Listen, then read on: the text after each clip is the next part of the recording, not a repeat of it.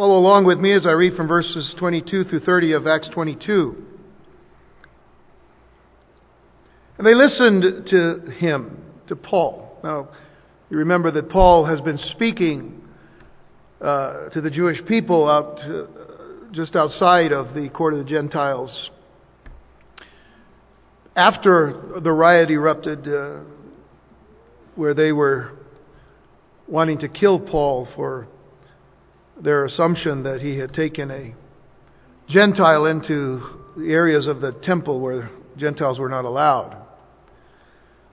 And so they listened to him until this word. Now, the word, of course, was the word Gentiles,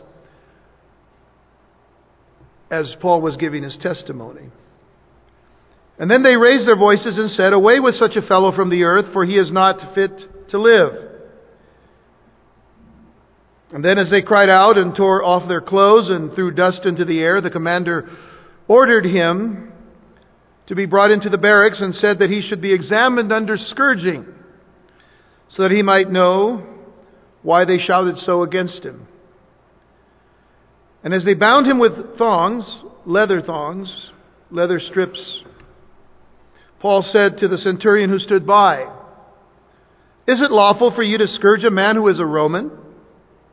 And uncondemned? When the centurion heard that, he went and told the commander, saying, Take care what you do, for this man is a Roman. And then the commander came and said to him, Tell me, are you a Roman? He said, Yes. The commander answered, With a large sum I obtained this citizenship. And Paul said, But I was born a citizen. And then immediately those who were about to examine him withdrew from him, and the commander was also afraid that after he found out that he was a Roman, and because he had bound him. The next day, because he wanted to know for certain why he was accused by the Jews, he released him from his bonds and commanded the chief priests and all the council to appear and brought Paul down and set him before them. Shall we pray? Father, we come once again to your throne of grace. We come asking for the blessing and anointing of your Holy Spirit. We come, Lord, desiring your wisdom and understanding. And pray, Father, that what we learn today can be applied today to our very lives as Christians as believers in Jesus Christ. We do live in dangerous times. And it is to our good to see Paul and his reactions through these times of trouble and trial and persecution. But we're also thankful, Lord God, you are God that protects, cares, and delivers his people. May we be encouraged by that today, we ask in Jesus' name. Amen. Now, the question has probably been asked what is the real importance of studying these last chapters in the book of Acts on the life of the Apostle Paul? What's the real importance of it? All we see is his going from one trial to another, and we even wonder whether he was even in the will of God with all the troubles that he went through. Now, see, that's the way sometimes we think. We may ask the question why are we going through these things where we just see him going from one trial to another? Got himself in trouble. Probably not even the will of God, some people think. Now, Maybe you never really thought about asking that question. But I want to ask you something. Was, was your mind stimulated with the statement I made after the question? I mean, doesn't it sound like our own lives being lived out every day as we wait for the coming of the Lord Jesus Christ? That even in our own lives we're going from one trial to another? Anybody here? Just wondering? Just three people in the whole place? A lot more of us. We're going from one trial to another, sometimes wondering whether we're in the will of God or not. Yeah.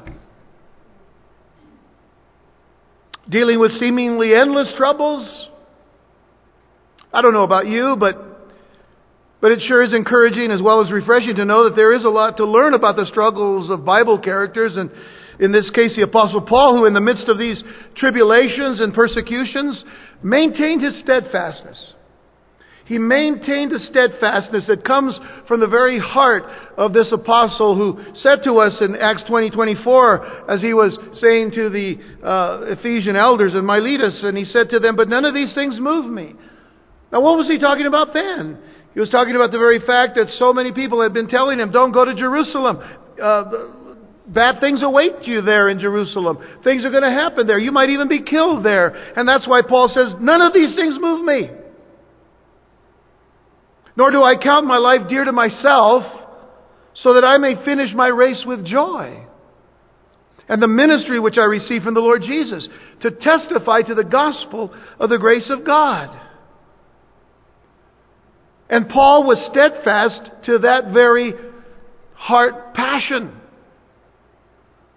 And whether we want to admit it or not, we can get awfully weary even in our Christian walk because the enemy of our souls is constantly attacking us. And certainly we see how the enemy of Paul is constantly attacking him. And because we know that Paul was human, Paul could, went through his bouts of weariness. Let me share quickly what uh, the apostle Peter declares in his letter, 1 Peter 5. And I start in verse 6 because I want you to see what, what he's saying here. He says, uh, Therefore, humble yourselves under the mighty hand of God that he may exalt you in due time. I think that's always wise counsel every day that we gather in the precious name of the Lord. Humble yourselves under the mighty hand of God that he may exalt you in due time, casting all your care upon him, for he cares for you. Now make the checklist in your mind, but are you casting all your cares upon Him every day? Because I can assure you, we're all, we all have cares in this world. Casting all your care upon Him, for He cares for you. And then He says, Be sober. He gives, in essence, a command by the Holy Spirit Be sober, be vigilant. Because your adversary, the devil, walks about like a roaring lion seeking whom he may devour. Resist him. And then he says, steadfast in the faith. Steadfast in the faith, knowing that the same sufferings are experienced by your brotherhood in the world. Just as we know what Paul went through and what Peter went through and what the apostles went through and what all the disciples of Jesus Christ have gone through down through the ages. That even today, as we are here today in a very safe, comfortable place, we have brothers and sisters in Christ who are suffering for the gospel of Jesus Christ in other lands and in other places. We still have to resist the enemy. We still have to be steadfast in the faith. And the encouragement is knowing that we're not alone in going through these issues. I mentioned that Paul was at times weary. Paul plodded. I don't know if you noticed the title of our message here today Paul's plotting against plotting. Paul plodded at times. We at times plod through this world. What does that mean? What does it mean to plod? Well, to plod, P L O D, means to trudge or to tread wearily. Some people think that because the Lord promised us salvation, safety, and security in this life, that there should be no harm committed against us. And if that does happen, then maybe God isn't faithful or maybe we're sinners.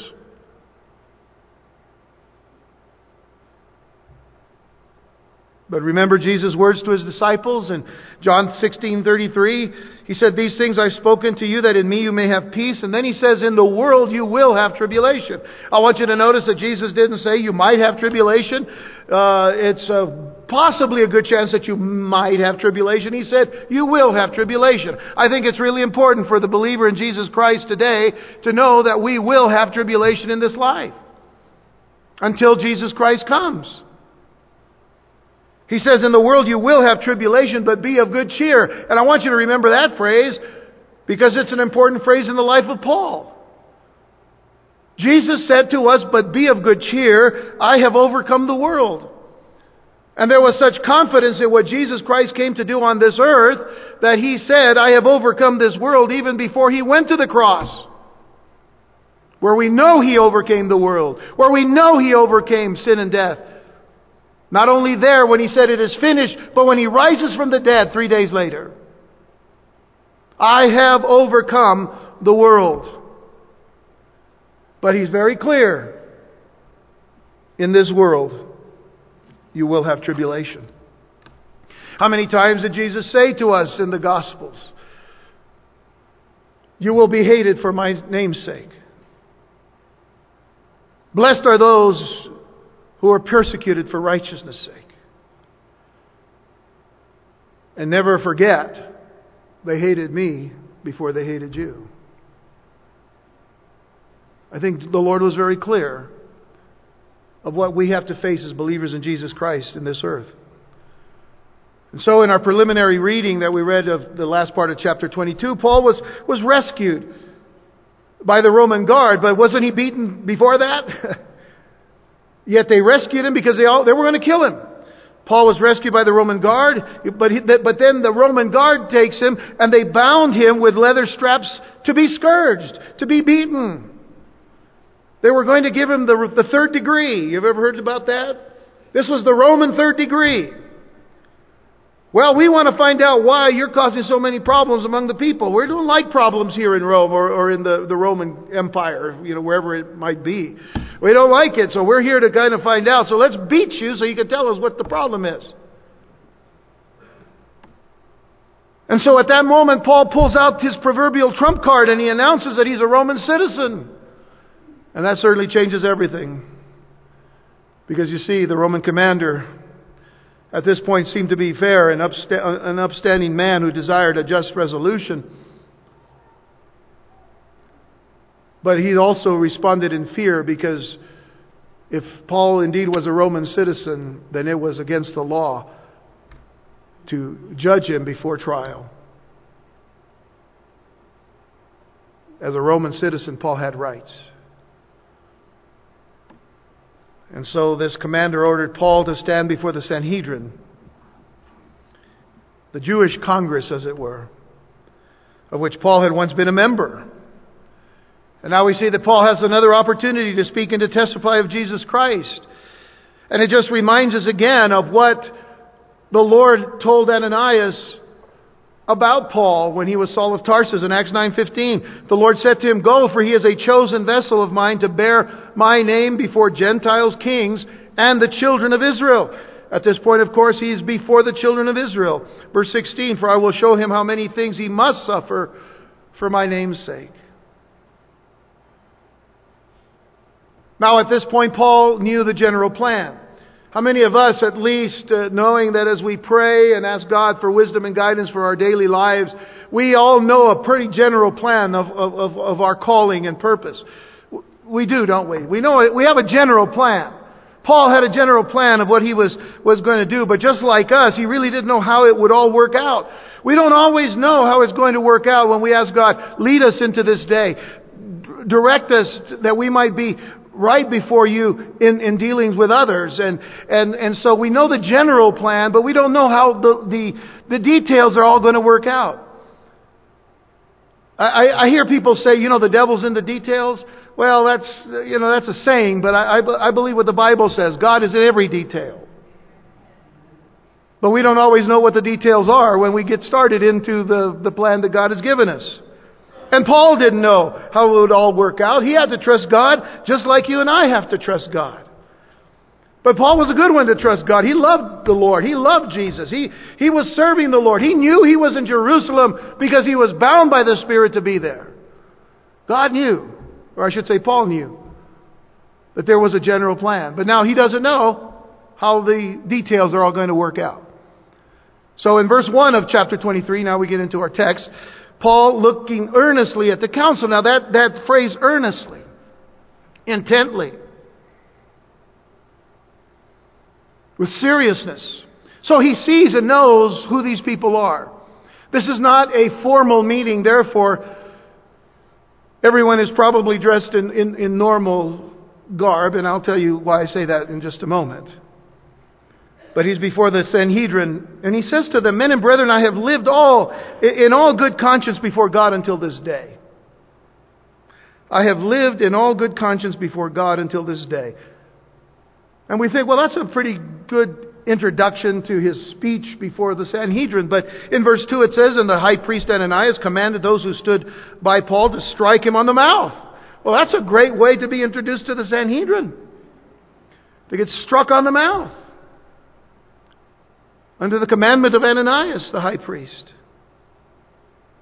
and Paul said to him, God will strike you. You whitewashed wall.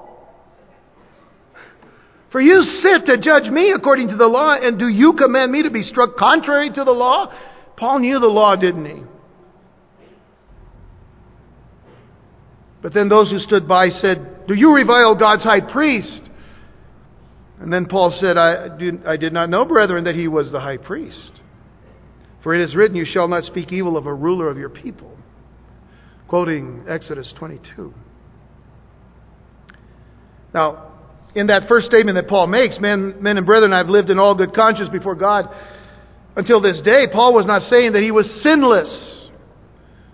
We have to kind of determine why Ananias would have Paul be struck.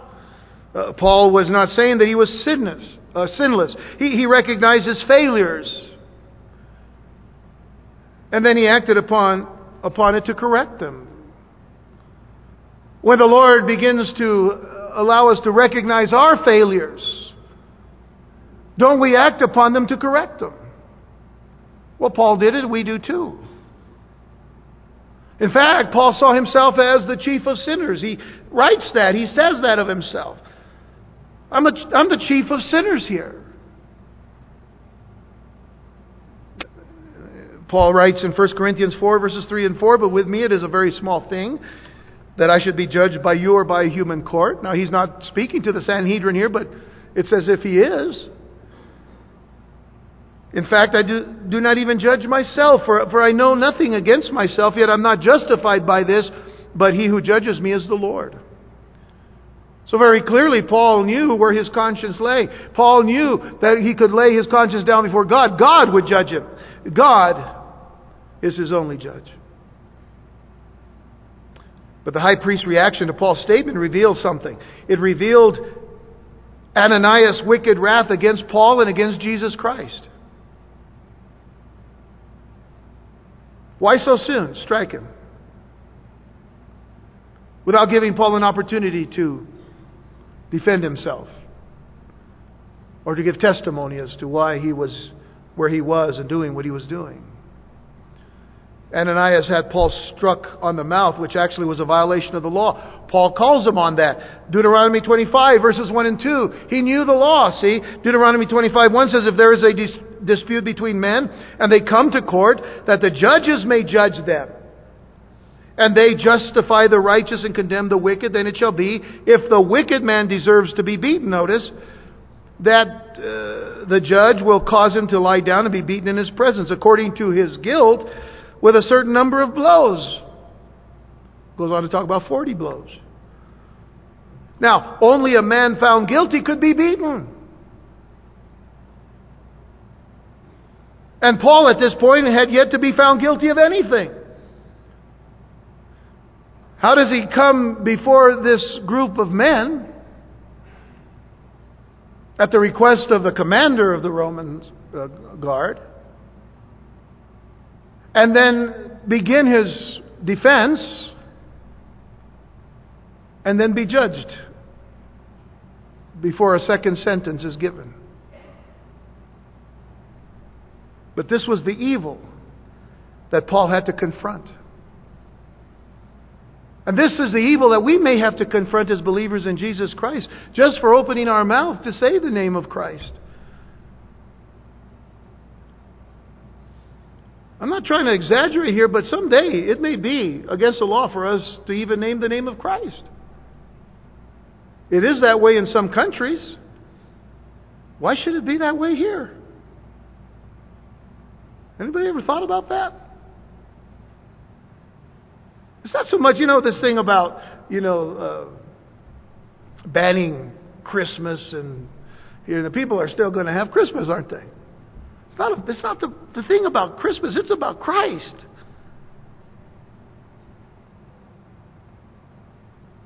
Because Christmas only comes once a year and only during a certain period of time. Jesus is around all the time. As long as we are here, Jesus is here. And we're to proclaim His name. We are to stand for Him. We are to proclaim His death, burial, and resurrection. That's the gospel of Jesus Christ. And we're just doing what He commanded us to do. But this was the evil that Paul had to confront. And history teaches us that Ananias, as a high priest, was, was a man who did not honor uh, his office. He did no honor whatsoever to his office. He was well known for his greed. As a matter of fact, Josephus tells us how Ananias stole the tithes for himself that belonged to the common priests. He charged high prices for the temple coinage, which was the only thing they would accept for the purchase of animals for sacrifice. That's almost like saying, we only take MasterCard here. So if you really want to sacrifice, we, you know, it has to be MasterCard, not uh, Visa or anything else. We have temple coinage, and if you want to sacrifice, we only accept temple coinage, but you have to buy the temple coinage from us, and here's the price. And Paul's reaction in his rebuke toward Ananias was accurate and it was justified. The high priest was indeed a whitewashed wall, a, a white veneer of purity covering over obvious corruption.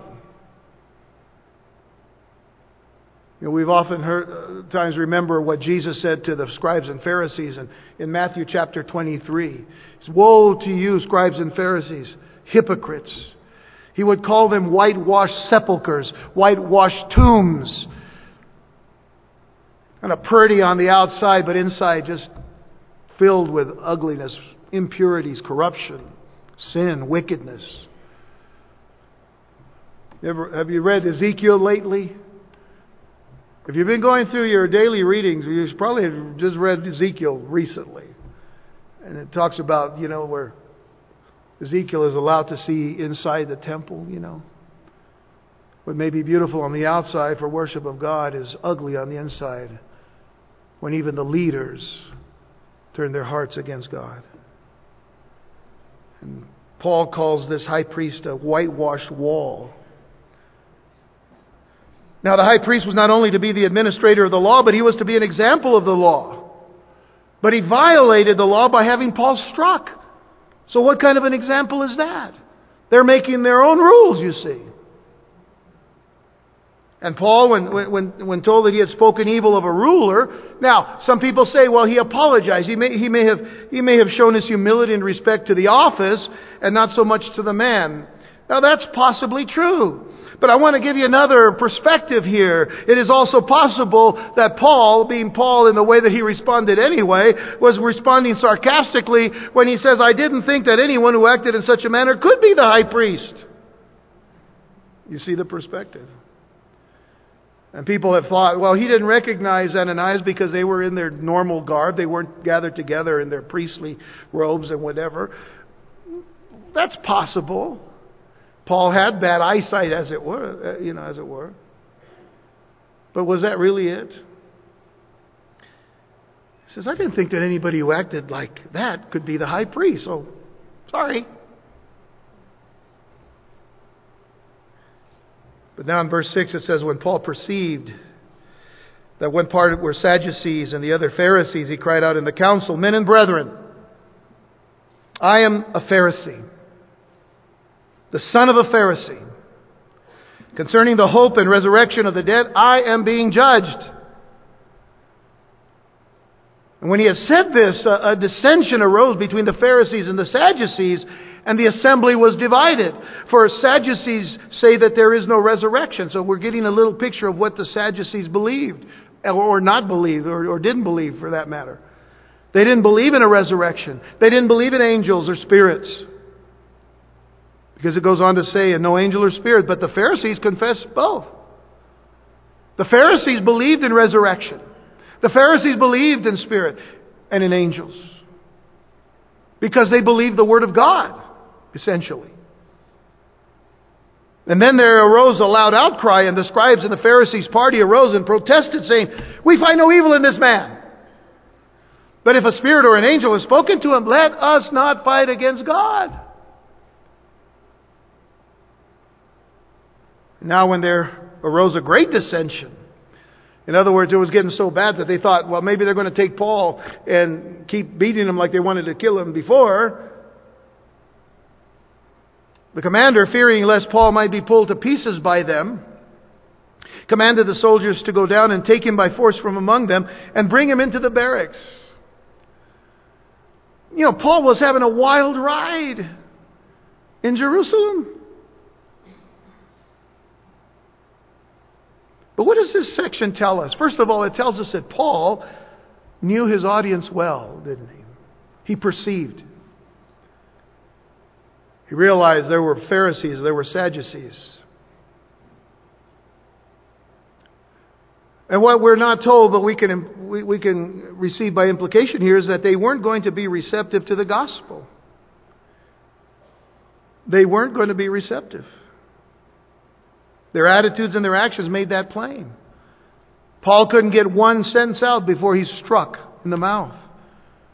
He said, This is, if I go into my testimony as I did out on the stairs, if I try to make my defense, my apologia here before these people, they're not going to listen to me. But he also knew that the Pharisees were biblically conservative in their belief in resurrection, and the Sadducees, being the liberal wing of the council, denying life after death, hence the resurrection, they would respond in opposition. Paul knew this. And so while the Pharisees found some common ground of agreement with Paul, the Sadducees erupted in disagreement. And the two groups argued vehemently amongst themselves.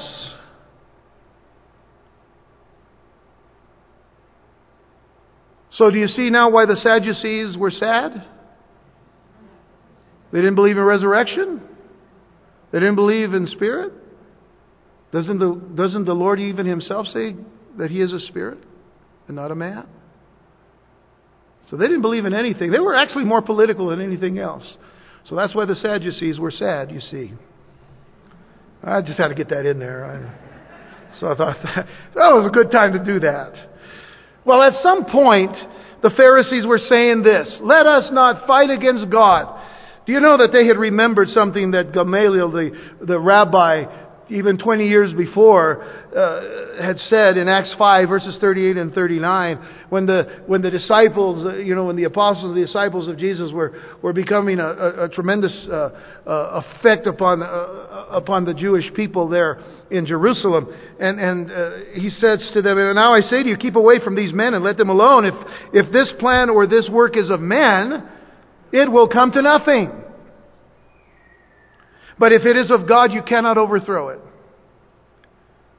Lest you even be found to fight against God. And so, to some remembrance of what this great rabbi said, they said, let's not fight against God.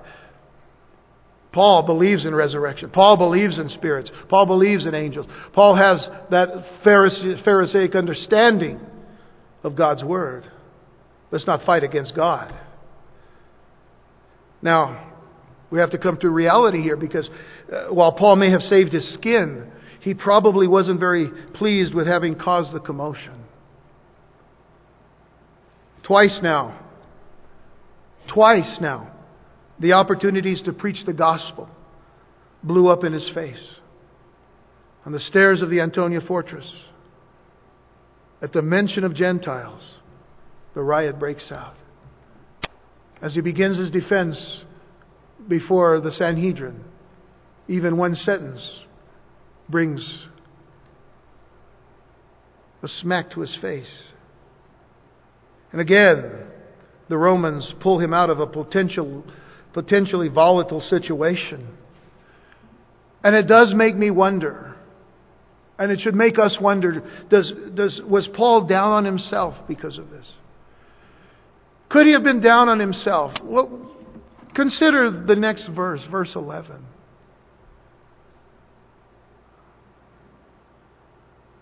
I would suggest that he was. Because in verse 11 of Acts 23, it says, But the following night, the Lord stood by him and said, Be of good cheer. Paul, stop there and just think. When did Jesus tell his disciples, Be of good cheer? The night of Passover, before he is arrested, before he goes to the cross, when he is revealing to his disciples what he has come to do. In their confusion and in their struggle to understand, Jesus said, But be of good cheer. And here, uh, after Paul has gone through all of these struggles in Jerusalem with the Jews and with the Romans, with the Sanhedrin, at night the Lord stands by him and says, Be of good cheer, Paul, for as you have testified for me in Jerusalem, so you must also bear witness at Rome.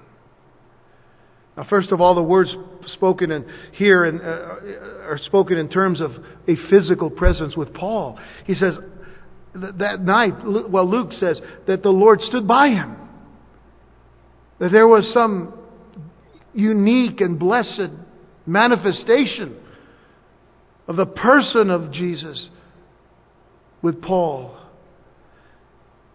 And he says, Be of good cheer.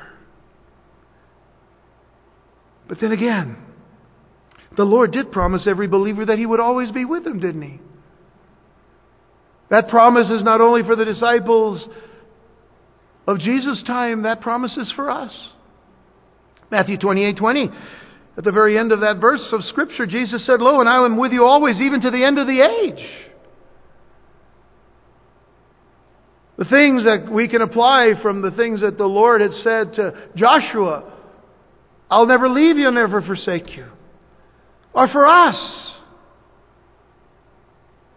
Those are the promises of God that we have to stand upon and that we can be steadfast upon in our faith for Christ today. And lo, I am with you always, even to the end of the age. And, and, the Lord says to Paul, Be of good cheer, Paul. I mean, the Lord gave him words of comfort because the Lord knew that he really needed them. We need those words today. Now, I have to say, there are a lot of Christians, but, but, but let me clarify there are too many Christians, too many Christians who today are not being comforted by the very fact that God says, I'm with you. When if I can encourage you, even now, be encouraged, the Lord says He's with you. So whatever you face the moment you leave this place today, or whatever things you know you're going to face tomorrow uh, at work or at school or wherever it may be, God's with you. If you know Christ as your Savior and Lord. He's with you. That's a promise that God has made, and God is faithful to keep His promises. And we need to believe what God says. Be of good cheer. Well, you know what? We, we can be of good cheer when, when everything is great, right?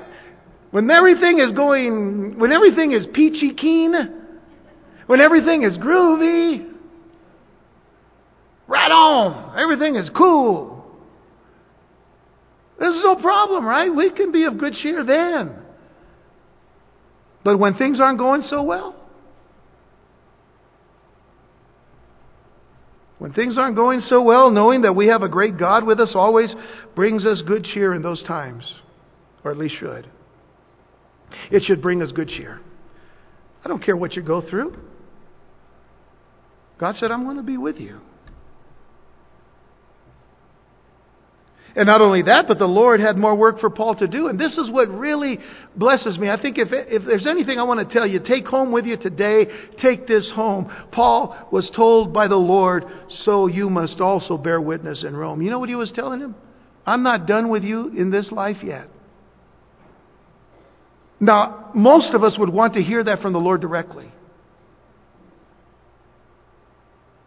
I'm not done with you yet. I've got another mission for you to go on. I've got another thing for you to do for me. Wouldn't you like to hear that? Sometimes God does that to us. Sometimes God tells us, I'm not done with you. It may be a long while before that uh, happening takes place, but if God has reminded us or if God has encouraged us with that, praise the Lord. There are many times that He doesn't, but then again, don't worry about that. Why? Because then we can activate faith. We have to trust the Lord every day, each and every day of our lives. Paul didn't, you know, Paul had that general plan, as I mentioned before. He didn't know how it was all going to work out. Well, that's where faith comes in. And God wants us to be people of faith, people who trust the Lord, even though we may not see the answer in front of us. In this particular case, Jesus tells Paul, You've testified for me in Jerusalem. It makes me wonder, these people that say that Paul was wrong in going to Jerusalem, here's where I know that God said, It wasn't wrong. I sent you there. I sent Paul there. But I'm also going to send him to Rome. Now, let's take that knowledge and let's be right with it. You know what I mean by that? Let's not abuse what God is giving us. Let's not take it for granted. In other words, if God has given us more days to live because He wants us to accomplish another thing in this life, then let us live those days between when you hear about it and when you're to accomplish it. Let's live, live each and every one of those days for God and for Christ. You know, there was a king, Hezekiah, who was given 15 extra years. You know that in those 15 years, he wasted them. He wasted those years. A.W. Tozer said, Lord, I don't want to be like that. If I'm going to waste those years, you already know that. If I'm going to waste them, just take me now. I don't want to waste any days for your glory. So understand, it's a blessing to know that God has something more for us. But let's live those days right before God. And so, Rome awaited Paul.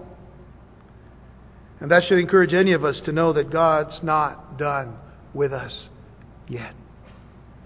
And as I can tell, as I look around, you're all still breathing and alive. So I'm figuring God's not done with you yet either. Praise the Lord. all right. Stay alive till, till the end. You know what's good to encourage us about it? Romans 8:28. And we know. And we know that all things work together for good to those who love God, to those who are the called according to his purpose. We know that all things work together for good. Paul's been in a heap of trouble. It's okay. Why? Because all things work together for good. Well, Paul was going to need this good cheer because let's look at verse 12. and when it was day, some of the Jews banded together and they bound themselves under an oath, saying that they would neither eat nor drink till they had killed Paul. I guess we could call these the perils of Paul. Now there were more than forty who had formed this conspiracy. They, they came to the chief priests and elders and they said, We have bound ourselves under a great oath that we will eat nothing until we have killed Paul. Now you therefore, together with the council, suggest to the commander that he be brought down to you tomorrow. As though you were going to make further inquiries concerning him, but we are ready to kill him before he comes near. Kind of a Jack Ruby thing, if you know what I mean. You know, go go uh, bring him out, you know, and tell him you want to talk to him, and and we'll be there. And we're going to get him before he gets to you. Plotting. See, Paul had been plotting, you know, treading wearily through all of these things. Of course, being strengthened by God when he needed that strength, as we just saw. But his adversaries were plotting. A plot was now formed to have Paul killed by over 40 men who had taken an oath. The word oath there in the Greek is the word anathematizo. Anathematizo, we, we, some of us have heard the word anathema, right? The word anathema is a curse.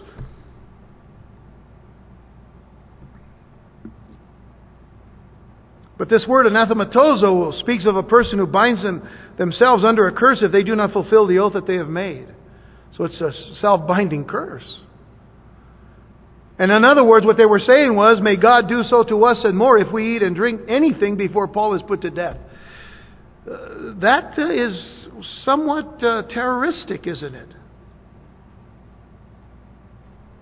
Now, to help pull this off, they got the members of the Sanhedrin to play along with them. They were to tell the Roman commander that they wanted to speak to Paul again regarding some issues. And isn't it interesting that these keepers of the law, the Sanhedrin, hated Paul so much, they hated what he stood for so much, that they were willing to break the law and lie and make up a story to get Paul out and kill him. You know, there are a lot of cults today, and there's even, of course, you know, within Muslim circles where lying is okay. You know, it's a means to an end. But with God, God doesn't see it that way. And He didn't give it to us that way. These were men who were supposed to be honoring the law, and they were breaking it. So, do you really think that God was going to be honored by their actions? No. And yet today many do the same. They have a zeal for God, but without knowledge. And thus the result of their actions is given to us in 2 Corinthians 4 by Paul in verses 3 and 4 when Paul says, But even if our gospel is veiled, it is veiled to those who are perishing.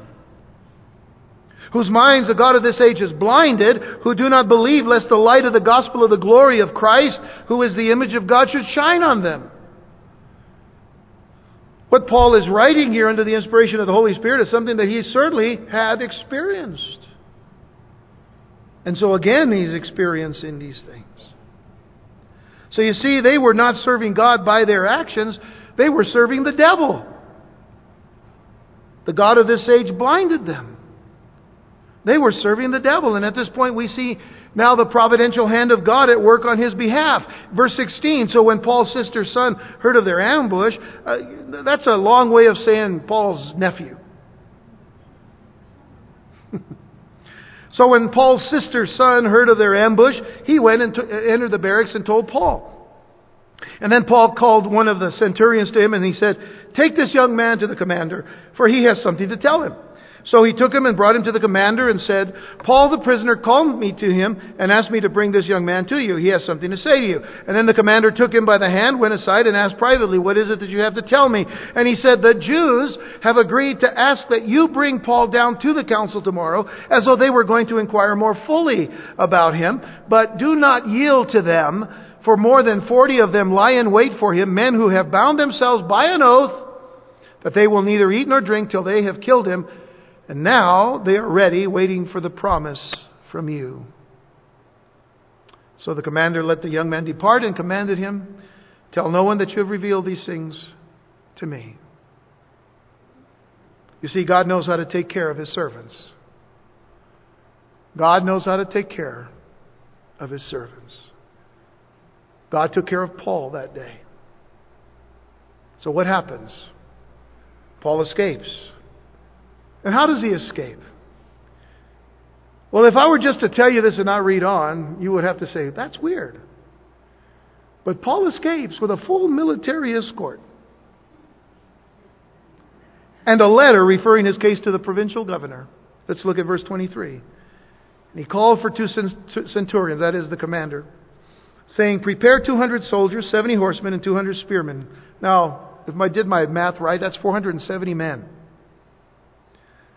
To go to Caesarea at the third hour of the night, that would be about 9 o'clock in the evening, and provide mounts to set Paul on and bring him safely to Felix the governor.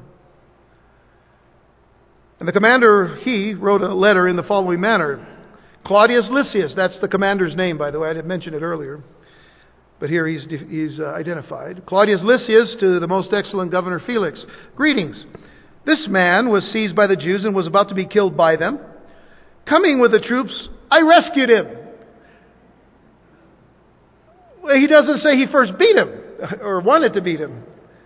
And he also doesn't say, you know, that it was actually, uh, you know, Paul's nephew that came. That's why he told him, don't tell this to anybody. He gets a little glory here, you know. Uh, so he says, I rescued him having learned that he was a Roman, and when I wanted to know the reason they accused him, I brought him before the council, their counsel, and I found out that he was accused concerning questions of their law, but had nothing charged against him deserving of death or chains. And when it was told me that the Jews lay in wait for the man, I sent him immediately to you, and, and also commanded his accusers to state before you the charges against him. Farewell. well, that was the letter.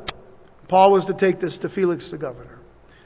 But uh, he had a 470 man escort to do it. This is a pretty important person, isn't he? I guess, because, you know, we have a president who has, has Secret Servicemen all around him, but I don't think 470 Secret Servicemen, they would be pretty noticeable. You know, there's a number of them, but I don't think 470. So it makes me wonder, boy, this guy, this, this Paul really got into everybody's skin uh, for one reason or another, and so his importance is really raised. But, you know, from the worldly perspective, maybe that's so, but from God's perspective, he's mine. I'm going to get him there no matter what. When the Lord takes care of us, he really takes care of us. Paul had a guard that, that numbered more than 10 times that, than that of his conspirators 470 guards versus 40 assassins. Pretty good odds there, right? That he'd stay alive. Verse 31. The soldiers, as they were commanded, took Paul and brought him by night to Antipatris. The next day, they left the horsemen to go on with him and return to the barracks. And so, actually, when they got to Antipatris, which is about 35 miles uh, from Jerusalem, uh, Caesarea was about 60 miles, so it was about halfway. When they got there, actually, the the uh, uh, the troops, the, uh, the armed guard themselves, uh, left Paul with the, uh, with the horsemen. And so the 70 were to escort Paul from there. When they came to Caesarea and had delivered the letter to the governor, they also presented Paul to him. And when the governor had read it, he asked what province he was from, and when he understood that he was from Cilicia, he said, I will hear you when your accusers also have come. And he commanded him to be kept in Herod's praetorium. And we'll kind of begin there next time. But the large group of soldiers took Paul as far as Antipatris, as I said, some 35 miles from Jerusalem, because this area would have been primed for an attack upon the apostle by assassins. Between Jerusalem and Antipatris, uh, the terrain the terrain was tough. It was rocky. It was it was dangerous enough to hide for an ambush. And so he needed the 470 men, but Beyond Antipatris, the country was open and flat and quite unsuited for ambush, and so the, only the cavalry accompanied him, you know. So the Lord sent out the cavalry for Paul and escort him to Caesarea.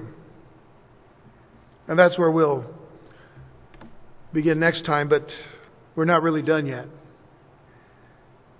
Because what we see here is that the Lord was working things out for Paul to fulfill his word. The Lord was, look, was working things out for Paul to, for, to fulfill his word. He wanted a witness before the rulers of the world. And there is no greater witness for Christ than a believer standing up for Christ in the face of persecution. Now, there's three things I want you to consider. First of all, standing firm demonstrates the truth of the gospel. Standing firm demonstrates the truth of the gospel. Its message of love and salvation is clearly seen by the persecutor. Standing firm demonstrates the truth of the gospel. The persecutor sees that, sees the love of Christ, sees the salvation in one person. Secondly, standing firm gives the Holy Spirit a unique opportunity to reach the hearts of those standing by with the truth of the gospel. Standing firm in our faith in Christ gives the Holy Spirit a unique opportunity to reach all those who stand by and to reach them with the truth of the gospel. Later on, we're going to find out that Paul is going to be chained to certain guards. Roman guards are chained to Paul as some common criminal, as some murderer. But yet we know that the guards were the ones who were the real prisoners. They couldn't escape Paul. And Paul had one message the love of Christ, the power of God to change lives. So many people around. If you remember, well, you, as you'll see if you haven't read through the book of Acts, but as you'll see, not only would this, the guards be saved at times, but their households. A lot of people are affected when we stand firm. If one believer stands firm in the gospel. Thirdly, standing firm is a testimony against the persecutors because it shows how deep the wickedness and evil of their hearts are, and it will stand as a testimony against them in the day of judgment unless they come to know Christ.